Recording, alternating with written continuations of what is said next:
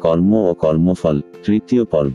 নিষ্কাম কর্ম নিয়ে অনেকবারই আমাকে বিভিন্ন প্রশ্নের সম্মুখীন হতে হয়েছে। এখানে কর্ম ও কর্মফল প্রসঙ্গে সে সম্পর্কে কিছু বলব। নিষ্কাম কর্ম বলতে বোঝায়, কাম বা কামনাশূন্য কর্ম। কামনা কথাটির অর্থ ইচ্ছাও হয়, আবার প্রত্যাশাও হয়। তবে নিষ্কাম কর্ম কথাটি অনৈচ্ছিক কর্ম বা ইচ্ছা বিরহিত কর্ম হিসেবে ব্যবহার হতে দেখা যায় না।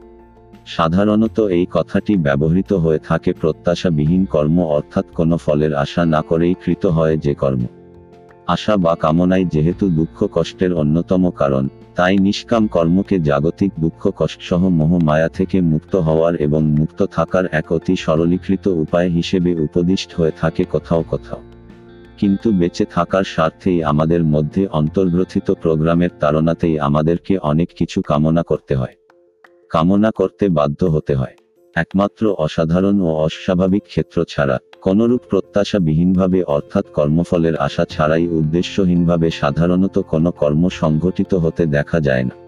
কর্মের জন্য কর্ম, কর্মকে ভালোবেসে কর্ম কর্ম করতে ভালো লাগে তাই কর্ম, এছাড়া দুঃখ, কষ্ট, যন্ত্রণা বা বিপদ থেকে রেহাই পাওয়ার বা শান্তি পাওয়ার জন্যেও অনেক কর্ম আমাদের জ্ঞাতে অজ্ঞাতে প্রায়শই সংঘটিত হয়ে থাকে।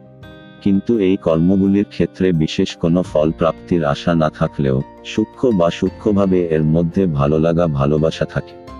অথবা শরীর এবং অথবা মনের আরাম সুখ কিছু না কিছু থাকে। ভালো লাগছে না, আবার কোনো উদ্দেশ্যও নেই, কোনো ফলপ্রাপ্তির আশাও নেই, অথচ কেউ ঐচ্ছিকভাবে কর্ম করে চলেছে। এটা কোনো সুস্থ, স্বাভাবিক, সাধারণ চেতনা সম্পন্ন জীবের পক্ষে সম্ভব নয়। কেউ যদি কৃতদাসের মতো কোনো শক্তি বা শক্তিমানের কাছে পরাভূত হয়ে অনিচ্ছা সত্ত্বেও, ভালো না লাগা সত্ত্বেও, বাধ্য হয়ে কোনো কর্ম সম্পাদন করতে থাকে, সেক্ষেত্রে সে প্রাণ বাঁচানোর জন্য, শাস্তি বা মৃত্যু থেকে রেহাই পাওয়ার জন্যই তা করে থাকে। তার সে কর্ম নিষ্কাম কর্ম নয়। তাই, নিষ্কাম কর্ম যেন সোনার পাথরের বাটির মতোই একটা কিছু। ঈশ্বর তথা জাগতিক ব্যবস্থা জীবের চেতনা বিকাশের উদ্দেশ্যে, জীবকে কর্মে প্রবৃত্ত করার জন্য প্রধানত দুটি ব্যবস্থা গ্রহণ করেছে। তার একটি হল কর্মের মধ্য দিয়ে সুখকর ও স্বার্থানুগ ফল লাভের ব্যবস্থা।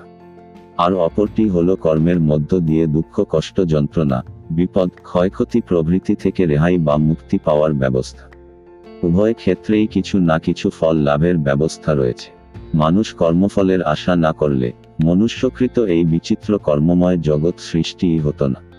মানুষের চেতনার বিকাশও ঘটত না সেভাবে। আর তা ঈশ্বর বা বিষাত্মার অভিপ্রায় নয়। যথেষ্ট চেতনার বিকাশ না ঘটা পর্যন্ত জীবকে সকাম কর্মপথে চালনা করাই ঈশ্বরের ইচ্ছা। এই জগতে কারণ ছাড়া কিছু ঘটে না। আর চেতনা ও মন সম্পন্ন কোনো সত্তাই এখানে উদ্দেশ্য ছাড়া কিছু করে না। আদিসত্তা পরমাত্মা থেকে ঈশ্বর বা বিষাত্তা তথা জাগতিক ব্যবস্থা কেউই উদ্দেশ্যবিহীন নয়। কোনো লক্ষ্য ছাড়া, কোনরূপ স্বার্থ ছাড়া, কোনো অভিপ্রায় ছাড়া কেউ কিছু করে না। অংশানুক্রমে ঈশ্বর সৃষ্ট জীব তাদের মন সফটওয়্যারে অন্তর্গ্রথিত প্রোগ্রাম বা নির্দেশ মতো কোনো না কোনো উদ্দেশ্য নিয়ে কর্ম করে চলেছে। আর যেখানেই উদ্দেশ্য আছে, উদ্দেশ্য সিদ্ধির বাসনাও আছে সেখানে। কামজ সন্তান সম্ভবজাত বা কামনা থেকে জন্ম নেওয়া সন্তান যদি নিষ্কাম হয়, বুঝতে হবে সে অতি উচ্চ চেতন স্তরের মানুষ, আর নয় তো সে অসুস্থ। উচ্চ চেতনা সম্পন্ন জ্ঞানী মানুষ জানে, এখানে যা ঘটার ঠিক তাই ঘটে চলছে। সবই পূর্বনির্ধারিত মতো যথাস্থানে যথাসময়ে যথাযথভাবে ঘটে চলেছে। সে যা করছে, সে সবই পূর্বনির্ধারিত ভাবে তাকে করতে হচ্ছে, করতে বাধ্য হতে হচ্ছে।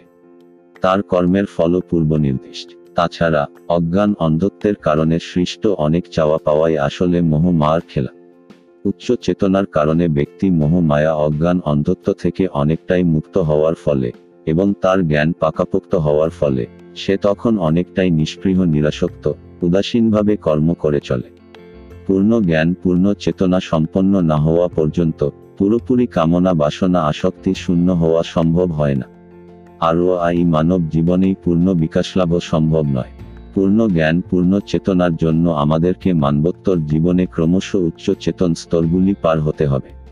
উচ্চ মানব চেতনায় যা হয়ে থাকে, তা হলো কামনার উগ্রতা অনেকটাই কমে গিয়ে, তা ক্ষীণ হয়ে আসে ক্রমশ। উদ্দেশ্য এবং উদ্দেশ্য সিদ্ধির কামনা। ফল লাভের আশা, আকাঙ্ক্ষা সবই থাকে, তবে তা বেশ কম এবং নিয়ন্ত্রিত মাত্রায় থাকে। আসলে, চেতনার সেই স্তরে যা ঘটার ঠিক তাই ঘটে থাকে। তেমনি, নিম্ন চেতন স্তরগুলিতেও, যেখানে যেমনটি ঘটার, ঠিক ঠিক ঘটে চলেছে। শত উপদেশ দিয়েও নিম্ন চেতন স্তরের মানুষকে উচ্চ চেতন স্তরের আচরণে অভ্যস্ত করে তোলা যাবে না। উচ্চ চেতন স্তরের মানুষের পক্ষে যে আচরণ স্বাভাবিক, নিম্ন চেতন স্তরের মানুষের পক্ষে তাই অস্বাভাবিক। যে ব্যক্তি মানুষকে নিষ্কাম কর্ম করার উপদেশ দিচ্ছে, দেখা যাবে হয়তো সে নিজেই তা করে উঠতে পারছে না।